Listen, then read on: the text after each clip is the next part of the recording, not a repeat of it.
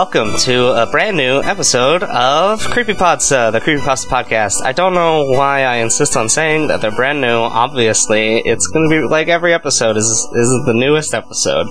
I'm never recording one in the past, unless I am like uh, Dobrev incident or something, sending it back through time to be record. Mm, this is not going great. Off to a Uh, I have, yeah, yeah, yeah.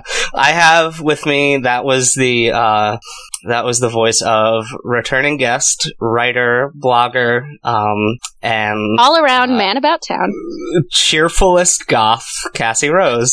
Hello. Oh, I like I like that description. I think that's pretty That's good. a pretty good title. Uh, brand new to the show, we have animator, illustrator. Uh, they got bored and decided to become a hero for fun. Yep. Heidi, Sa- uh, Heidi Samuels. Yep. No, I did it again. I said your name the incorrect pronunciation because It's all good. It's all good. I know you from the internet and make up ways to say people's names if I know them from the internet. Yep. It's all good. Heidi Samuels. Hello. Hello, Hello. everyone. Uh, so Heidi's brought two stories for us. Um, the first of which is the Enigma of Amigara Fault, a comic by Junji Ito, Japanese master of horror. Um, but since Cassie is familiar with this story already, we'll have her summarize it for us. Cassie, get ready. Uh, actually, I don't know. We might have an ad for this show, so if we do, we'll be right back. It's Lifemark, a made for TV podcast. Each week, two friends plus occasional guest watch the best and worst made for TV movies that Lifetime and the Hallmark Network have to offer. These movies have it all bad boyfriends, adopted babies, crimes of passion, women who own gluten free bakeries. Watch along with us and subscribe to Lifemark on iTunes or wherever fine podcasts are sold. Welcome back. Uh, it, there might have been an ad in there. wow, what an ad, maybe. Oh man, Maybe. good- Uh, I'm not sure. stuff. Yeah, the last two episodes had an ad, so I don't know if this one will. But uh, if it is, thanks for listening to it. Uh, and now we'll get to the Enigma of Amigara Fault. Yes, so I actually read this originally five years ago, and then I plugged it on my, I think, last episode, which, so it was really interesting that you brought it, Heidi. Um, Yeah, I so I was very story. scared to read it again. So scared to read it again. So it's basically an earthquake hits this mountain, and part of the mountain falls off, and these fault lines show up, but they're in the shape of human bodies. So scientists can't figure out what it is, and then citizens start showing up and trying to walk through these body shapes because they're convinced it's shaped exactly like them. So they have this weird, inexplicable urge to walk into these holes through the mountain, never to be seen again. And it is horrible. Uh, there's two main characters. I don't remember either of their names, even though I just Um, read I this. think I have them written down somewhere. Uh, I think the boy's name is Owaki and the girl's Mhm. name is Yoshida. I yeah, think. Okay. Waki and Yoshida. Yeah. Good job, yeah. guys. And Yeah, of course I wrote them they fall down in because I knew. I'd forget them too. So do they fall in love, or do they just kind of kiss a little bit? they kind of have an awkward smooch. I think that's about it. Yeah, they kiss slightly off panel. Uh, they get within inches of each other, and then a tasteful cutaway uh, to an establishing shot. Yep. Yeah, so uh, the boy is having like weird nightmares every night. So they watch uh they watch another man walk through and he disappears. Like the scientists can't even find him. They send a camera through. He's disappeared basically into the middle of this mountain. Uh, in the middle of the night, the guy has a nightmare that he is the third man is like trapped inside the mountain and can't move, and it's horrible. Uh, and meanwhile, the girl is like has this inexplicable urge to just walk into her shape, even though she knows she's gonna die and she's freaking out about it, but she can't stop herself. So they kind of make a pact to like stay together, but she disappears in the middle of the night and walks into her shape hole. um, there's another uh, nightmare where it like time jumps into the past, and it turns out that uh, I guess criminals were sent there as punishment, like into the mountain. Right? Is that yeah, kind of. Uh, so then yeah, the flashback is like, yeah, we put uh, criminals in these holes so that Yeah. they would get all crushed up bad. Yeah, no explanation as to how they built these holes or anything. So our main character goes and sees, finds out his could have been girlfriend has disappeared, and as he's like really upset about this, he sees his own shape and wanders into the mountain. Cut to several months later, the scientists find the other side of the mountain and see all these weird, not human shapes, and they look inside, and there's all these like a twisted human body. Like they walked Yeah. through the mountain, and as they walk through, their body would like stretch out and become horrible. Yeah, like the last panel is this horrible noodle man with these horrible like Yeah. white eyes, just kind of like I think the sound effect is like dur or something like that, and it's just like coming to it dur dur dur. Uh, and it's like it's a horrible grinding sound as as the person squishes through the yeah, mountain. Junji finally. Ito loves like if you read Uzumaki, there's like a guy who turns himself into a snail, and he's just like really long and circular, and like he just seems to like doing that with the human body, and I hate it, and I love it at the same time. Yeah. Yeah, uh, go ahead. Oh no, I was just gonna say like it's kind of weird. I don't know if this is related at all, but I was reading an interview with him, and um, I think it's in the end of his cat diary, and he used to be a dental technician before he was a manga writer. So I don't know if like the teeth being weird or anything has to do with like I don't know. But he just hated humanity after working on their teeth, so Yeah, I guess spending a lot of time twisted. looking into people's mouths probably is not uh, great for the mental state. Probably not. Yeah. Mouths are pretty nasty, so Uh, I this is yet an I I haven't read. I've seen a lot of screen captures and like uh, pages out of context of Junji Ito comics. I think this is the first one I've I've read in full, even though it's just a short. Uh, but I immediately went to Amazon and added everything to my wish list because I want to get all of his works eventually. And this again makes me sad that we're we've talked about uh, PT on the show, the game that would have been Silent Hills, uh, and it was not revealed until after the game was canceled that Junji Ito was doing monster designs oh, for I'm it. so sad about that. That was scary. Yeah, and Yeah. we already know uh, there was Lisa, the ghost in that, is also similarly like a too tall, kind of twisty person. Uh, so it totally fits with his with his style. Uh, yeah, this comic's really good. It's like very upsetting. It's it's Yeah, really I- ugh, ugh. yeah, I still remembered like specific pictures like from it, even though I usually when I read something that long ago, I like don't remember a single thing about it. But this, I was like, oh no, that part that I remember in my mind is coming up. Yeah, Yeah. No, this one's got that line, um, this hole, it was made for me, which kind of became famous. Just like, it's just like a weird phrase that like kind of became like the catchphrase for this comic when it came out. Or I wonder it if it was like lost in translation or uh, no, that seems about right. Yeah. this hole was made for me. Uh, it's yeah. The uh, one thing I was looking at interpretations of the comic and the symbolism, and one of the things about it is that there's no bad guy. Uh, There's just these gross weird holes, and then the people willingly go into them, and they can't. They don't know why. I feel like it's to. not willingly. Yeah, it, yeah. I guess not. But like, no one is forcing them to go Right. in. Um, it kind of reminded me of like close encounters type like I have to get to the mountain. I have to go to that mountain.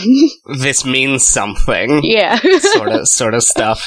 Oh, here's an idea: Close Encounters remade as a horror movie. That would be fun. yeah. Uh, yeah, it's uh, there's a lot of shots of like down, like you can see down the hole, uh, like long shots from uh, like just straight down the tunnel, uh, Mhm. and that's not good to look at. It's very scary and Oh, like very so intricately upsetting. detailed. Yeah. Uh, so I highly recommend everyone go. I'm going to include a link to this this uh, gallery of the comic, but I think that you should go to your local library. It's in the back of uh, Gyo, which is a comic about fish monsters attacking Tokyo. Oh, it's so oh my god, there's so much farting in that Oh my one. god, like it's like a fart powered shark mech. Yeah. Like, Oh, that's fun. yeah. Is like, that the one? Is that the it one where there's like Like, a man where it's uh it's like legs and then the top of it is just like a big deformed shark? yeah. uh, yeah, that sounds about right. Yeah, all the sea creatures are on these weird, like, mechanized legs, and they start, like, kidnapping humans, and so the humans are in the machines, too. It's, it's very disturbing. yeah. Yeah, I uh that that is one that you see pictures of a lot because uh fish are just very scary to look at, especially when they're intricately drawn. Especially sharks with those blank eyes. Hmm Yeah. There's uh there's one panel in this comic that is sort of funny, uh, and it's when the guy with the glasses is climbing in, like when the scientists see someone like, oh man, Oh, someone's yeah. climbing into the hole. There's the last panel of him like facing in, sh- trying to like shimmy into the hole. That's a little funny. Looking. Yeah, yeah. Just like every Uh, time someone went into one of the holes, I imagined, imagined like a shoop sound effect or something like that. Yeah, he wasn't even like walking. He just kind of like floated into it. Yeah, yeah. Yeah, yeah, it's weird because the holes are literally just like exactly the shape of the specific individual silhouette. So there's no way to like for them to get in. Really, they kind of just have to like shimmy. Uh, yeah, it's very weird. Uh, it's got a lot of the the scary parts of the descent, uh, except scarier because there's literally no gap. Uh, yeah, it's it's great. Uh, it's very good, and I highly recommend reading it. Um, now, in the to I guess tie it more into the theme of the show.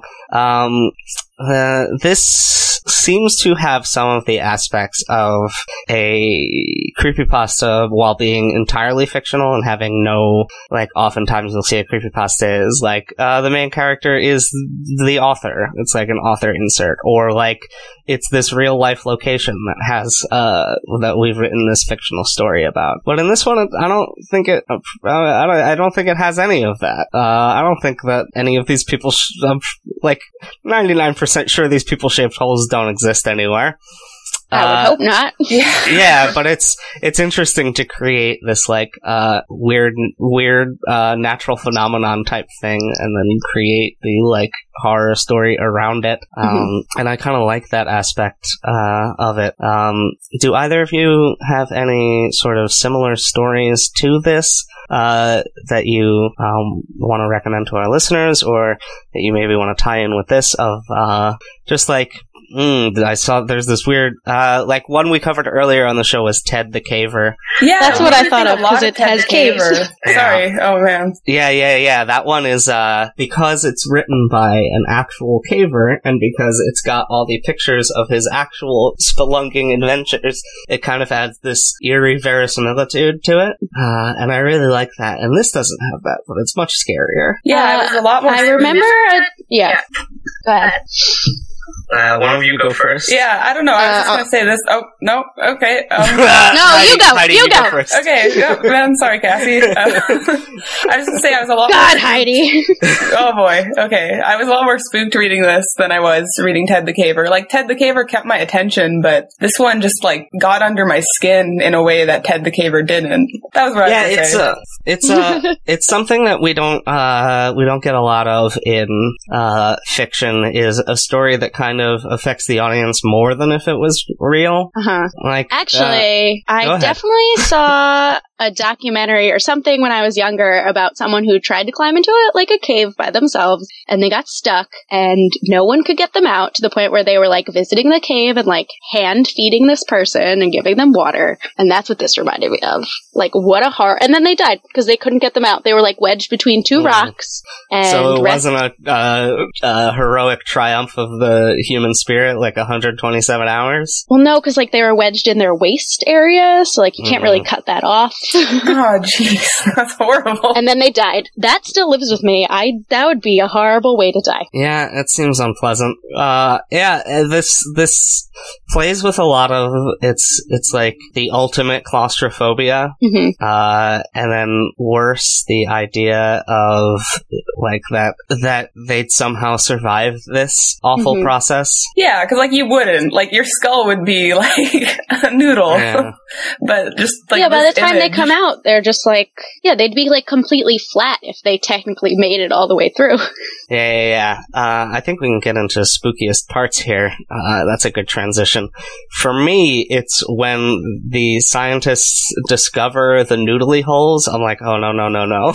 yeah. because right yeah right before that we got his nightmare uh right before owaki goes into the hole himself he has a nightmare about going into the hole and uh having his body stretched out as the as the hole deforms through the mountain. Uh, and then, of course, the uh, master of suspense he is. Ito uh, delivers us a nice bit of dramatic irony where we, the audience, know for sure that there's going to be a deformed human being coming out of that hole as soon as we see it. It's like, oh, yeah, that's the hole from the nightmare. Uh, yeah, and then we get the, the real big, the nice big monster shot at the end, which is very good. Uh, Heidi, what's your, what's your spookiest part? Um, yeah, so for me, like, comics a lot of the time are about, like, the reveal and, like, building tension and release through, like, page transitions and paneling. And I just think that last reveal of the monster is so good that, like, it's stuck with me since like I read this like years ago and it's it's so spooky. It's just thoroughly upsetting. Yeah, yeah. The I the uh, I think the scarier monsters are the ones that used to be people. Uh, and like just through normal, everyday, uh, through like not any sort of single big action, but just the slow buildup of things, they became monsters. Uh, it's sort of like we see the end result of it a lot. If you read any Batman comic book, all of his bad guys were like 20 years ago, they were regular people, and then had a bunch of uh, bad things happen to them in sequence, and now they're horrible. Uh, but then I, I just like the idea of over the course of months, this guy slowly transforms into this this gross worm man. yeah, it's pretty upsetting. Cassie, what about for you? What's the spookiest part? I'm just thinking about that worm man coming out the other side now. Um, I guess for me, the spookiest part uh, is the fact that some of these people don't want to go into their hole and they just feel this horrible, inexplicable urge to crawl. Like that one girl, she was just like, I'm going to die in there and I don't want to die, but I have to go into my shape. And that was yeah. horrible to me. Like that part. Also, just the fact that you knew what was going to happen to them after they went in. And I am extremely claustrophobic. Like I can't even go to a, like a crowded bar without like freaking out. So like, ugh, this whole story was just everything yeah. about it was creepy to me. uh, and taking it in a cultural context makes it very interesting too, because there's a lot more uh, rigid roles for people in Japanese society than we have in America or Canada. Uh, but like, there's this idea that, the, which is a good idea to a degree, that you are a cog in a machine, uh, rather than an individual who must be prized above all others.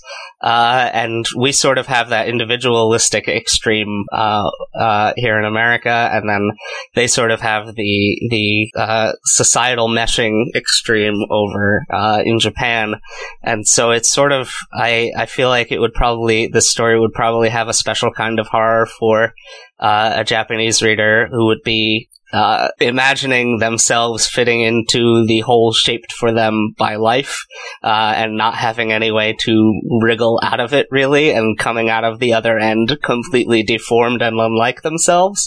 Uh, and I think that that's a, a very strong metaphor that, of course, is not just uh, one that is relatable for a Japanese audience, but that speaks to the larger human experience. Uh, and I really like that. That was fucking deep, Jeff. Yeah, man. yeah, I, I, just kind of clicked for me uh, yeah. when you brought up the her not her being afraid of of going into the hole shaped for her. I'm like, oh yeah, that's like life. That's how life is. Oh my God, this is exactly like life. yeah, just make it more depressing. Yeah. Uh, well, it. I feel. I feel like uh, it sort of makes it a little more depressing and less scary, but also yeah. a little more scary in a way because uh, we all uh, eventually go into that hole, no matter how much we resist. In a way. Dang. Bringing well, it down. that's this week's episode. Uh, Cassie, do you have anything you want to plug? Uh, yes, uh, you could find me everywhere on the internet as Yrchmonger, uh, Y-R-C-H-M-O-N-G-E-R. Uh, you should also check out my book blog, Bibliomantics, uh, if you love books and reading and looking at books. And we even have a Junji Ito, uh, you know, little thing that I wrote back in like 2011. If you want to go check that out, I would really appreciate it. And Heidi? Um, I guess I'll just plug my Tumblr, um, HeidiSamuelsArt.tumblr.com. Um, if you just want to like look at like some weird gay anime art or something. oh, there's a, uh, Heidi and I became uh, friends through a uh, uh, Facebook group for another podcast we listen to, uh, and um, I made a comment about Fire Emblem, and then Heidi drew it into a comic. Uh, so you may have seen you may have seen that artwork pop up on the Weaponized Language Tumblr. so go go follow that; it would be great. good idea. Look at that art, all of it. You can follow me on Twitter, J3FK. Uh, Tumblr is weaponizedlanguage.tumblr.com. You can go to funtimes.online or weaponizedlanguage.com to listen to this podcast, uh, Seeing Reddit, my other podcast, which everybody who listens to Woo, says woo. is really good. Yeah, Cassie number really two fan. it. I just want to put that out there. Other Cassie is number three fan. This Cassie, number two fan. Let's just Oh. set the record straight. Uh, yeah, I guess it's, uh, my, my friend Chris is our number one fan. Yeah, he's one. I'm two. Other Cassie's three. Uh, and then, uh, if you really like this show a lot and you want to show it with, you want to speak with your bank account, uh, go to patreon.com slash jeffjk where you can find me reading, uh, the stories that we've covered on the show. Uh, obviously not this one because it's a comic book and not a prose tale. Uh, but you can go Oh, there. you could if- do it like, you know, like a children's book where you like describe what's happening in it. uh, and then the whole twists him into a horrible worm man. uh, and it's it's it's very uh, it's very inexpensive. You can just give me one dollar a month, and you'll get uh, guaranteed two audio stories and one written story every month. Um, if you give me more money than that, I will send you physical prizes. So please do that. Ooh. Uh, now, if you'll, uh, well, I wanted to look for the, the end line, and I don't think I'll find. Was it derp, derp, It's- derp, derp? No, This podcast, it was uh, made for me. yeah, uh, I'll fill this hole up. Just watch me. Nope, that's the, when he's blocking it up. Yeah, this hole is made for me. Uh, yeah, you know, any of those. All of the hole lines. this is, th- this is my hole. It was made for me. Bye!